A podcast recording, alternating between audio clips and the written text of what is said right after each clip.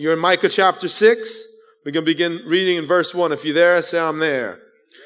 All right, Micah chapter 1 and verse, uh, chapter 6 and verse 1 says this Listen to what the Lord is saying. Stand up and state your case against me. Let the mountains and hills be called to witness your complaints. And now, O mountains, listen to the Lord's complaint. He has a case against his people. He will bring charges against Israel. O my people, what have I done to you? What have I done to make you tired of me? Answer me, for I have brought you out of Egypt and redeemed you from slavery. I sent Moses, Aaron, and Miriam to help you. Don't you remember, my people, how King Balak of Moab tried to curse you, but how Balaam, son of Beor, blessed you instead? And remember your journey from Acacia Grove to Gilgal, when I, the Lord, did everything I could to teach you about my faithfulness. What can we bring to the Lord? What kind of offerings should we give him? Should we bow before God with offerings of yearling calves? Should we offer him thousands of rams and 10,000 rivers of olive oil? Should we sacrifice our firstborn children to pay for our sins? No, O people, the Lord has told you what is good, and this is what he requires of you, to do what is right, to love mercy, and to walk humbly with your God. Let's pray over our time in the Word. Heavenly Father, we thank you uh, that your Word is awesome and powerful, living and true. Uh, we thank you for what you already have done this morning. Lord, in first service and in this service during worship, uh, during our time of, of just glorifying you, we thank you for your presence and your power and your healing that I believe is taking place here today. Now, Lord, open up our spiritual eyes and ears and hearts to receive your word and the grace to apply it to our lives. Lord, help me to rightly divide the word of truth. Uh, uh let uh, give me clear words and, and clear direction, Lord. And I pray uh, against any distraction and any hindrance of the enemy. I bind up the enemy right now in Jesus' name. We take authority over the service and declare no weapon formed against us shall prosper nor succeed. We thank you and believing for a great harvest and Lord God, a, a, a fruit 30, 60, and 100 fold to come forth from this time. In Jesus' name we pray. Amen. In this passage of scripture, the Lord was, had brought out Israel out of Egypt and preserved them and blessed them throughout uh, their journey to the promised land. Uh, this trip bears witness to God's uh, covenant faithfulness. Now, I know many of us in here today can relate to this, right? As just, you know, we talked about Thanksgiving on Wednesday night, how it should be Thanksgiving for the Christian should be every day, right? Uh, you know, how many of y'all could relate to what the Lord said to the children of Israel? The Lord has saved us and brought us out of our old lifestyle, right? Our, our own modern day Egypt and preserved us. And how many of y'all can say the Lord has blessed you throughout this journey in life thus far? And He constantly shows us His faithfulness, right? The Lord is constantly showing how faithful and on time that He is. Well, in verse 8, a well known and often memorized verse, the Lord answers a series of questions put forth by a confused people who had lost their moral and spiritual uh, bearings. The people of Israel wanted to know what they can do to be acceptable to the Lord, what they can be, do to be pleasing to Him. You know, He was saying that they had lost their way, that they had, you know, uh, uh, did all these things. And why are you tired of me? And so uh, the people responded by saying, "Well, well, what should we do? How can we please you? How can we can we do this, that, and the other?" You know, I believe it's the same is true in our society and even in the church today that some people have lost their moral and spiritual bearings and want to know what's acceptable and what's pleasing to the Lord today. And I think some of this is also due to maybe the way we were brought up. Maybe you were, you grew up in church in a different denomination and, and the, the ways you were taught to please the Lord, what was acceptable was different than what the Bible tells us. The Lord gave them a concrete answer and the answer is the same for us today, right? The Lord is not looking for a mechanical, religious, uh, uh, ritual way of, of, of, serving Him. They were wanting to offer sacrifices and, and, and of, of animals, of olive oil, and even we're, we're introducing or wondering of a pagan way, a pagan practice of, of sacrificing their own children uh, uh to pay for the sins, uh, their own sins. How many of y'all know none of us can pay for our own sins? That's why Jesus had to die on the cross for us. None of that stuff is acceptable to the Lord. You know, just like today, just Pastor, I mentioned it last week as well. You know, just some people think, well, man, as we were brought up, just going to church and coming to church is awesome, but going to church or maybe saying a token prayer here and there, giving some money, that's pleasing to the Lord. But the Lord lays it out. His desire is that his people do what is right in relationship with him and relationship with each other. That's what it all comes down to at the end of the day.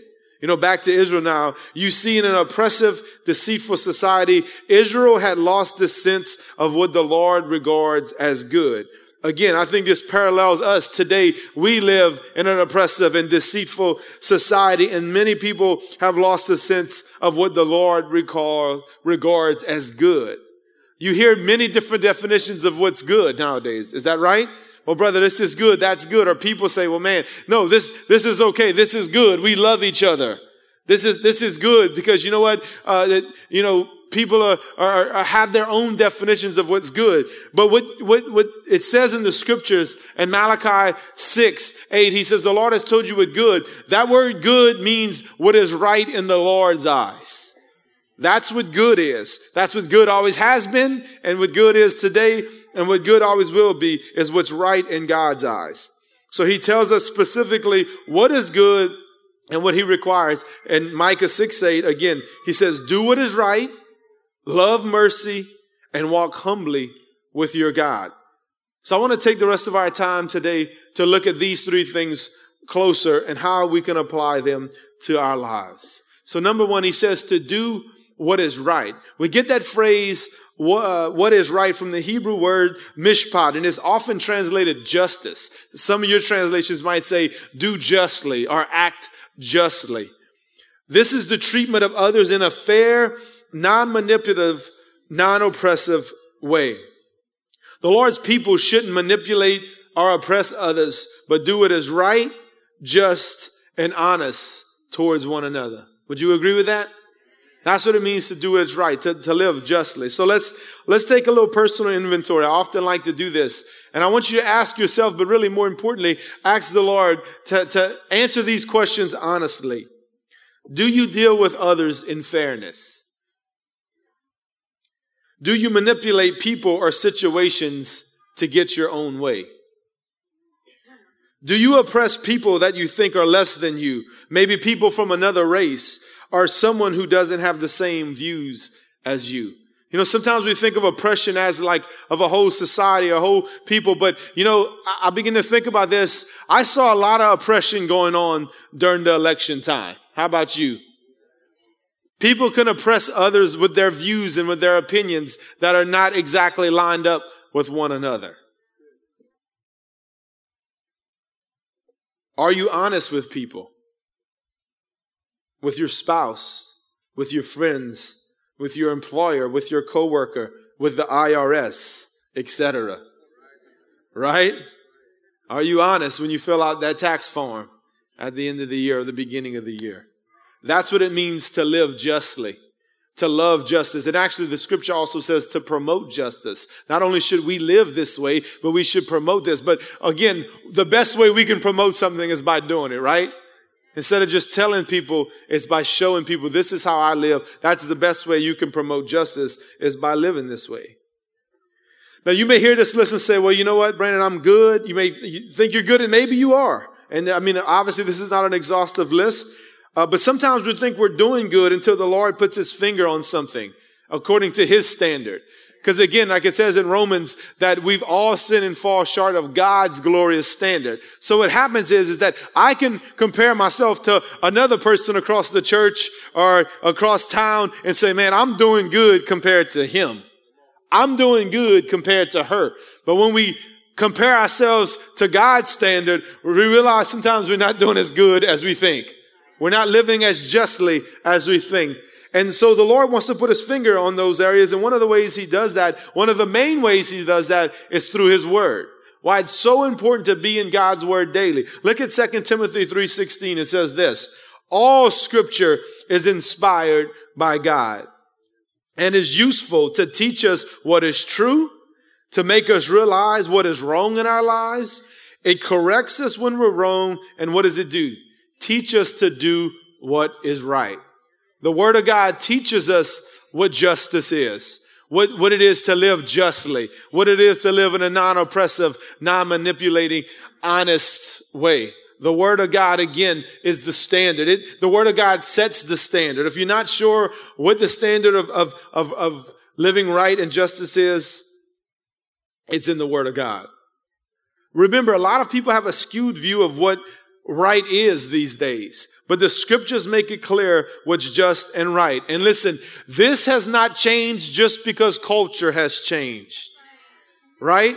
What is right is right according to God. And it, just because the culture changes, just because people say that, you know, that's a, that's an outdated view, it doesn't change. What's right according to the Lord, what's just, what's good is found in the word of God. And the Bible says, Timothy says, all scripture, or Paul speaking to Timothy says, all scripture is inspired by God. So again, I'll go a step further and say, well, if somebody says, well, brother, that's Old Testament. Well, he said all scripture is inspired by God. Are y'all following me? That's why even we take an Old Testament text like uh, Micah 6 and it applies to our lives today, right? Like I said, the picture of Egypt, God taking them out of Egypt in a journey to the promised land is a picture of us today. God took out of, uh, us out of our sinful slavery. We're on a journey uh, into this, uh, this life, and I believe there's blessings and victory in this life, but eventually we're going to get to the ultimate promised land, which is heaven. Amen. Old Testament is a picture of what's going on in our lives spiritually today. You know, there's been many times in my life personally where I think I'm doing good. I think I'm, things are going good. Or let, let me take it a step further. I don't know if you like me, but you ever, you ever do something and like in the moment, you kind of know it's wrong. Maybe it's the way you treated someone, the way you reacted to someone. And in the moment, you felt justified about it. You was like, yeah, that might have been a little harsh, but you know what? They needed to hear that. Is it just me or you've done that before too? Okay. So then later on, you sit down, you're spending time with the Lord. Maybe you're reading your Bible and you read something, you read one thing and the Lord makes you realize like, no, no, that, that wasn't right. You know, because why? The, the, the Bible says, Paul says even the scripture is a schoolmaster. It teaches us what's wrong and what's right in our lives. And, you know, it, it, the word of God continues. The Holy Spirit uses the Bible to teach us what is right or what is justice, how to live rightly. I, you know, I just, I gave you the definition of those three main things. Non-manipulative, non-oppressive, honest, but a series of other things. You can probably break down justice throughout all three of those are the main categories. And there might be some specifics in there, but the Lord calls us, He requires us to do what is right. Are y'all tracking with me today? Number two, He says to love mercy. To love mercy. You know, we all know the general term of what mercy means. And mercy is like not getting what we deserve. Like we deserve the wrath of God, but because Jesus died on the cross, He extended mercy towards us. And so it's not getting what we deserve, or maybe not, maybe not giving someone what they deserve. As a parent, you ever had your children where, you know, you think they deserved a spanking or a punishment, but in your mercy, like I said earlier, you know, I, I got, you know, three little girls. So when one of my little girls, I think deserves a spanking, but they give me those eyes and they're like, daddy, I'm sorry. And it's like, okay, I extend mercy because my heart's melting right now, you know, right? We've all done that. We know what mercy means in a general term. But listen, with, the Hebrew word, it's actually kies. It's, it means this. It's, it's, that's the general term. But this is interesting. It means a passionate, undeserved loyalty. Let me say that again. Mercy is a passionate, undeserved loyalty to someone.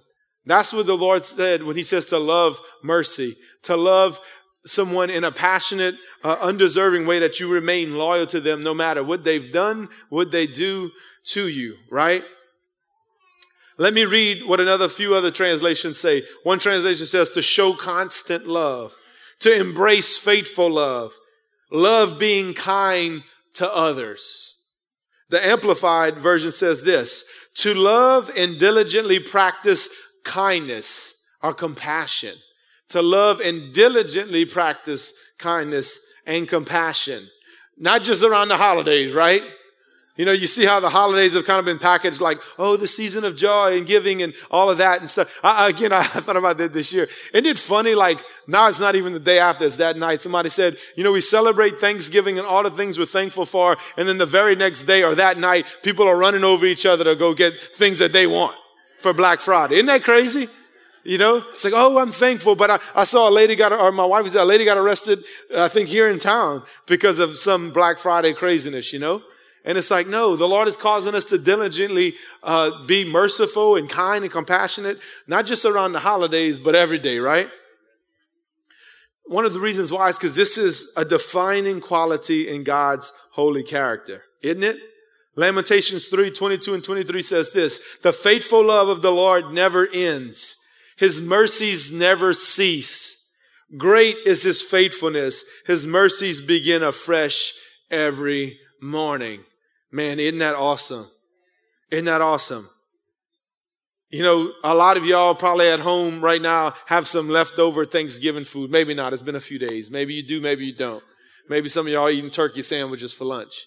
But isn't it awesome that the Lord doesn't have leftover mercies, right? They are fresh. They're brand new every single morning. So those of us that know the Lord should act the same way towards others, right? Not only should we do this because you know what? It'll bless others to do what the Lord has required us to do, but it also blesses us, right? If we're merciful. Matthew 5, 7, Jesus said, God blesses those who are merciful, for they will be shown mercy. It's the kingdom principle of you reap what you sow, right? Right? You reap what you sow. I want to drive this point home uh, by, by looking at a couple more scriptures. James 2 13 says this For Judgment is without mercy to the one who hasn't shown mercy, but mercy triumphs over judgment. Mercy triumphs over judgment. Now I want to look at a scripture, Matthew 6, where Jesus uh, is, is teaching. Matthew 6, 37 and 38 says this. Do not judge and you will not be judged. Do not condemn and you will not be condemned. Forgive and you will be forgiven. Give and it will be given to you. A good measure, pressed down, shaken together, and running over. It will be poured into your lap. For with the measure you use, it will be measured back to you. Now, a lot of us have heard the scripture taught about giving. Give and it will be given unto you. A lot of times you've heard pastors preach about giving, giving finances, giving. Look, I'll be honest. I've used this scripture or part of this passage in talking about giving. Hey man, whatever the amount you give will be given back. Sow a seed into the kingdom, tithing, offerings, all of that stuff. And it can be used for that principle because it's a principle of reaping and sowing. But let me ask you a question. Is this scripture talking about giving gifts or money? No, not at all. Matter of fact, I, I, thought it was that way for years until I heard a pastor unpack it years ago. And actually, in, in a lot of translations, if you look it up, like in a few translations, in my Bible, in a few translations I looked up, actually the subtitle says, do not judge. It actually has nothing to do with giving gifts or money or any of the things at all. It's about judging, condemning, forgiving, and showing mercy to others. So now let's think about this. What is Jesus saying? He's saying, in the measure that we judge and condemn people or forgive and be merciful to them, we are going to get it back, pressed down, shaken together, and running over into our laps. Now, if you wasn't motivated before to be merciful, I hope this motivates you. Because when I think about judgment and criticalness being measured back to me, pressed down, shaken together, and running over. I would rather mercy be poured out and running over in my lap than judgment and condemning. And how about you? Right? And so that's what he means. As you can see, again, the Old Testament, New Testament works together. The Lord says, love mercy. Here's Jesus' teaching on not judging and extending forgiveness and love and mercy. Aren't you glad that the Lord is merciful to you? I know I am. And let me ask this. Isn't it good when people are merciful to you? Like when you know, like, man, I royally messed up and like whatever, you know, you, I deserve whatever. And people are like, man, I extend mercy. I, for, I forgive you. You know, I begin to think about, you know, a couple of people in my, my life. You know, I heard somebody tell me years ago, first of all, that nobody will ever love you like Jesus and your mama. Isn't that right? So, you know, like my mom, when I think about the definition, passionate, undeserved loyalty, you know, my mom has, I've, you know, she has put up with me for 38 years now and a lot of stuff. And my mom's always showed that. The second person is sitting in the front row is my wife. My wife has shown me a passionate, undeserved loyalty. And believe me, those of us that are married, right? Our spouses see the good, the bad, and the very ugly, right? Come on, somebody help me that's married in here. Isn't that right? And so I think about this as I think about all the times I've messed up and the times I've fallen short, and still my wife has been merciful to me, very passionately loyal, and, and, and I, I know I don't deserve it. Amen. So thank you, baby. You know, so as as we're glad when the Lord, I mean, if it wasn't for the Lord's mercy, we were all gonna we all gonna end up condemned for eternity. But because of the Lord's mercy and His love, we get to walk in relationship with Him and spend eternity with Him. You know, so as we have received this mercy from the Lord and others, we must extend it to others. Listen, I, it's amazing how the Lord, as, as, as, those of us that preach, the Lord always uh, has us live these things out, usually right after, but in this case, it was in between. I had actually finished preparing this message Wednesday before I left the office. And over the, over the, it actually was Thanksgiving Day. Um, this has happened before. And so I'm going to just be honest with y'all and just kind of open. Is all right if I just confess a little bit this morning? You know, I was on social media and I saw a couple of things that I often do when I get on social media. And, and it was, you know, people that I know, I, I don't, you know, I actually don't know them personally. So let me say this. Uh, there's nobody in this church that's here locally, but, you know, just Christians that are respected that I know are being used by the Lord, but I see them doing stuff. And sometimes I think like, man, as a Christian, you probably shouldn't be doing this. You probably shouldn't be going there. You probably, you know, and it just, and it, it, bothers me and it grieves me, you know, and so after I even shared it with my wife and I was like, man, you know, seeing this, that, and the other. And, and so actually, you know, went outside and uh, actually we had an untraditional Thanksgiving. I, I barbecued for Thanksgiving. I went outside and I was about to spark the pit and I just began to pray. And I'm like, because I felt this, like this funk on me, like this burden. And I just said, Lord, help me to love other brothers and sisters even when I don't agree with them. Help me to love them. And y'all, when I say immediately, I felt something lift off of me. I felt like I, I, really, I felt like in that simple prayer, I had a breakthrough. And then it's like I was reminded of my message that I prepared. And like, you know what, Lord, what I was saying was help me to extend mercy to others. Help me to extend mercy. Because you know, the truth is, in just that moment, how many y'all know if you've ever been critical or real judgmental of people, it doesn't feel good. You're kind of in a funk. You don't, you know, people that are always critical, it's just like, man, you can't be happy. You can't because it just it, it's it's not fun. And so I was asking the Lord, help me to to, to have undeserved loyalty to my other brothers and sisters. Because then I even thought the truth is, or really I didn't think the Lord reminded me. The truth is, you know, I know as a believer that there's probably things that I do that other Christians might not agree with, and I'm thankful that they extend mercy to me right? So it's amazing how the Lord helped me to, to live this out in just a short couple of days from preparing to preaching today. So listen, y'all, the Lord has extended mercy to us. The Lord has called us to love mercy, not only extend, but to love to extend mercy to others. And, and listen, He's done that for us, so we need to be passionately uh, loving others and extending mercy to them as well. Amen? And then the third and final thing he says is to walk humbly with your God. Micah 6 8, that last part I want to read in the Amplified Version. It says this And walk humbly with your God, setting aside any overblown sense of importance or self righteousness. Ouch. Setting aside any overblown sense of importance or self righteousness. See, humility must characterize us as God's people. Let me say that again. Humility must characterize us as God's people. We must not live in a spirit of arrogance or self privilege. About three people agree with that. You see, listen, justice and mercy are not compatible with human arrogance. In other words, you can't do the first two things unless you're walking in the third, unless you're walking in humility. You won't be able to love justice and love mercy and extend these things unless you're walking humbly key with your God. The phrase walk or walk humbly with, this signifies a relationship. Again, the Lord's desire for us is to be in an ongoing intimate relationship with Him. This kind of relationship with Him transforms the way that we relate to others, right? Again, they're all connected. If we're humbly in an intimate relationship with the Lord and the Lord's transforming us to be more Christ like, naturally, the way we respond and react to other people is going to change. They're all work together hand in hand. So it's not just, and I'm to read a couple scriptures on humble, but it's not just, you know, coming to the altar or praying in your prayer closet and humbling yourself one time. It's the constant walking relationship, humbling yourself before the Lord. And He begins to transform you. And then you begin to be transformed in how you react with other people. Now, again, there's, that's gonna, that's gonna totally bless and help others around you. Your spouse, your coworkers, you know, people you have a hard time with, you know, if you begin to walk in humility. You know, because really the truth is, I, nobody really likes being around a prideful person. Pride kind of has like a stench to it, right? Doesn't it? Like you just, when you have around a prideful person, it kind of just has a stench. And again, I've, I've been totally guilty myself.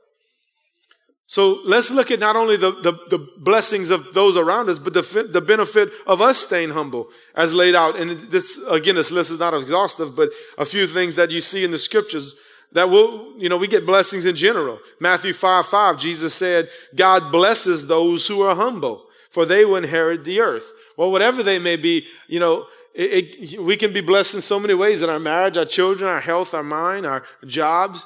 You know, I don't know about y'all, but I mean, I, I want to remain humble so I can be blessed, right? It also says that God will honor you. James 4:10, humble yourselves before the Lord and he will lift you up in honor. It's one thing to be honored by people, it's another thing to be honored by the Lord. And that's what Paul encourages us in the New Testament is to continue to seek the honor of God, not the honor of men.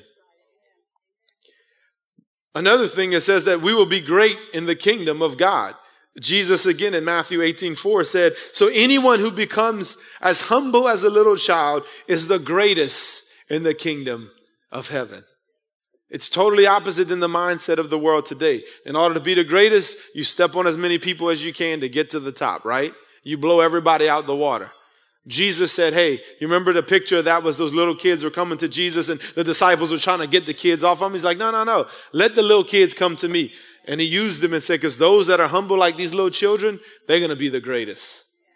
Not everybody else that's running around vying for a position and a name. It's humility. And again, walking humbly with the Lord, in relationship with the Lord. See, when you're in relationship with Him, positions don't matter anymore. When you're in intimate relationship and you have humility, positions don't matter. But it's amazing how I've seen over the years when people humble themselves, God honors them and promotes their position. Amen. The last thing I just want to point out, and which is probably my favorite thing, I always love this term greater grace. Greater grace. Listen, James 4 6 says, But he gives greater grace. Therefore, he says, God resists the proud, but gives grace to the humble. Now listen, it, there's many different words. We know we're saved by grace through faith. Again, of mercy is not getting what we deserve. Grace is getting what we don't deserve. But there's different meanings for that word grace. And in this area, in this context, that word grace is like an empowerment. He says he gives you greater grace. Listen, grace, I always say this. If you've heard me preach, you've heard me say this probably dozens of times. Grace is not a license to sin. Grace is the empowerment to keep you from sin. Amen. Grace is the empowerment to live in this kind of way. Grace empowers you to do what's right. Grace empowers you to live justly. Grace empowers for you to love mercy. Grace empowers you to be humble. So he says, listen, when we humble ourselves, it's a, it's a, it's a constant, uh, a great cycle that goes on. The grace empowers us to live the kind of life that the Lord wants. And the hum- more humble we are, the more powerful we are. You see, again, it's a different mindset than the world system. The world system is the powerful or prideful. But in the kingdom of God, the humble are powerful. The humble gets the greater grace. You know, there's grace and there's greater grace. Again, theologically, I don't know what all that means, but it sounds great. Amen. I want greater. If there's more grace to be had for God to empower me to live a life that He's called me to live, then I want it. Amen. You think about some of the people, and I mean, I'm not just saying this, but those of you that know him personally, our pastor is one of the most humble people I know.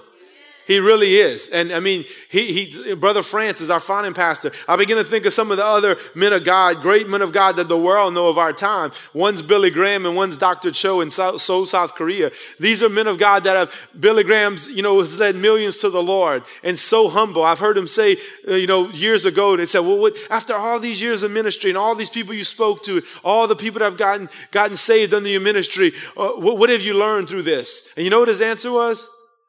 The longer I live, the more I realize how much I need Jesus. That was his answer. That's the humility right there. And then Dr. Cho, uh, uh, Dr. Cho has a, what at one time was the biggest church in the world. And it's not about numbers, but a powerful church, a praying church. They have people that pray literally, you know, hours a day. He does, prays three hours a day, all day on Saturday. They have these little prayer cubby holes in the mountains and next to his church where he, you, if you look at it, there's a little, sh- there's some shoes. And if you go in these little, uh, caves almost, there's like a table, a chair, and like a, a pitcher of water where people go in there and just pray all day. And so here he is, has this big power powerful ministry is just exploding. And they ask him, Dr. Cho, how did you do it? Man of God, mighty leader. How did, how did you grow a big church like? You know what his answer was? He said, I pray and I obey. That was his formula. I pray and I obey. Just told, just, and I look, we know Pastor Larry, you know, he knows this guy there. They're on the same international missions board and he knows him. And he said, man, one of the most humble people you know. But you see the, you see the uh, equation there. These men that are humble, that refuse to take any glory, that the further they go, the more they seem to get humble, are some of the most powerful men that we know. Amen? Greater grace will receive, greater power if we humble ourselves. Amen? So, in closing, if you are wondering what God wants from you, again, maybe or what pleases him or what required. Maybe you grew up, like I said, in a home, in a church, a school, something that taught you different ways of more re, uh, like a, a, ritualistic thing, of, of, of a mechanical, you know, do this, don't do that, do, you know, this is what the Lord's laid out. Do what is right, love mercy, and walk humbly with your God. Now listen, you can't please the Lord or do what he wants you to do unless you're in a relationship with him. Again, this is not a, this is not a, a religious act that you can do from a distance from the Lord. This has to be in, in covenant relationship with Him. Again, just like our marriages, it's, it's, it's hard to, to be close in covenant relationship with your spouse if you're out of town altogether, right? Those of you guys that maybe work out of town and stuff, you know, the, when people work out of town, it puts a strain on the marriage, on the family. The, the, the more intimate and closely that you walk with the Lord, the better it's going to be. So some of y'all, remember walk means an ongoing intimate relationship. Some of you today, maybe you haven't even started in that walk with the Lord. Maybe you say, Brandon, I've been coming to church. I, I, have gone to church for years, but I don't know if I, I've, I've, you know, all these three things I struggle with on a daily basis. And I don't even know if, if, if I'm right with the Lord, if I'm in relationship with Him. Listen, it starts with humility. You know, it's pride that keeps a lot of people from coming to the Lord. Like I know for me, for years, I didn't come to the Lord because of pride. And because I hear people say, well, religion's for weak minded people and going to church is for ladies and all this kind of stuff. And that kept me for a while to accept what James is talking about here in James chapter 1. And I'll, I'll finish up with this scripture as we turn the corner. James chapter 1, 21 says this So get rid of all filth and evil in your lives and humbly accept the word God has planted in your hearts, for it has the power to save your souls says we're talking about walking humbly with your God. We must first humble ourselves to accept the word of God, to accept the gospel, to say, hey, listen, all of us has some form or has, have, will have some form of filth or evil. I know that's very blatant, but that's what James said, right? Again, you might think, well, I'm, I'm not an evil person. Well, compared to others, maybe not, but compared to God, we all are. We all fall short of God's glorious standard. And we need to humble ourselves and say, Lord, I know I've done evil. And Lord, I ask that you forgive me of my sins. I, I want to accept this free gift of the gospel, which is that, again, God in his mercy, instead of giving us the punishment we deserve, sent his son Jesus to die on the cross to take our place. And he extended mercy to us if we would ask him to forgive us of our sins. Amen. Why don't you go ahead and stand up with me? Every person, no matter who you are, as James said, your soul needs to be saved. We've all born into a lost, sinful world, and we need the provision of the Lord. So, with every head bowed and every eye closed this morning, you say, Brandon, I, I, I struggle with doing the right thing. I, I, I struggle with extending mercy towards people. Lord, tell the Lord, Lord, I need your help. I want to walk with you. I don't know if I've ever walked with the Lord, if I've ever been in relationship. I feel like there's some filth in my life. I feel like there's some there's some evil still lurking in there from either willful sin or just maybe ignorance. And and you say, Brandon, I want to humble myself today. So with every head bowed and every eye closed, as James said, humbly accept the word of God. Humbly accept the gospel that apart from Christ, you can't make it on your own in this life or in the life to come. Y'all, when we die, it's heaven or hell. There's no in between. But Jesus made a way that we can spend eternity with him. So if that's you and you say, Brandon, you know, I feel like I have some stuff that I need to be forgiven of. I, I need to be cleansed of. I don't know if I'm right with the Lord but I want to be saved. I don't know if I'm saved. I'm not sure, and I want my soul to be saved. If that's you, I just want you to lift your hands up to the Lord. Just lift your hand. I see your hand right here, young man. Anybody else? I see a hand right here in the back. Anyone else? Thank you, Jesus. Come on, I see your hand right here, young lady. Anyone else? Thank you, Father. Come on, the Lord wants to cleanse you of all that stuff today. He wants to forgive you. Come on, we're going to wait on you. Anyone else? Thank you, Jesus. I see your hand over here, ma'am. Thank you, Lord. Thank you, Lord. Thank you, Jesus. Well, come on, let's all humble ourselves right now. We're going to pray together and ask the Lord to forgive us and accept the gospel. Let's pray together. Say, Lord Jesus, I know that I've sinned. Lord, I ask that you would forgive me of my sins. Lord, I ask that you save me today. I pray you cleanse me from all evil from all wickedness. Lord, wash me, make me whole today. Lord, I need your healing. I need your grace in my life. Now, Lord Jesus, give me the strength and give me the grace to live for you, to walk with you all the days of my life. In Jesus' name I pray. Amen and amen. Come on, let's give the Lord some praise today. Yes. Yes, thank you, Jesus. Eternities have been have been changed this morning. Hey, listen, if you raised your hand, uh, or, or, maybe you didn't, and you prayed this prayer for the first time, there's there's a, a, a card with a green uh, uh, heading on the front that says, I made a decision. It's in the pew right in front of you. If you would do me a favor and you would just take a couple of seconds to fill out this card, and you can either one, you can drop it off at the info center on your way out, or you can give it to one of us here at the altar uh, after we close out. Uh, we want to just get some information from you. We want to pray for you. We have a Bible for you. If you don't have a Bible, again, we talked about the Word of God. We need the Word of God every day in our lives. We also have some other information to help you get started on this walk, right? It's a walk with the Lord, it's a relationship. And listen, we're all in the same family, so we want to help you. We want to come in relationship with you to help you with your relationship with the Lord. Amen?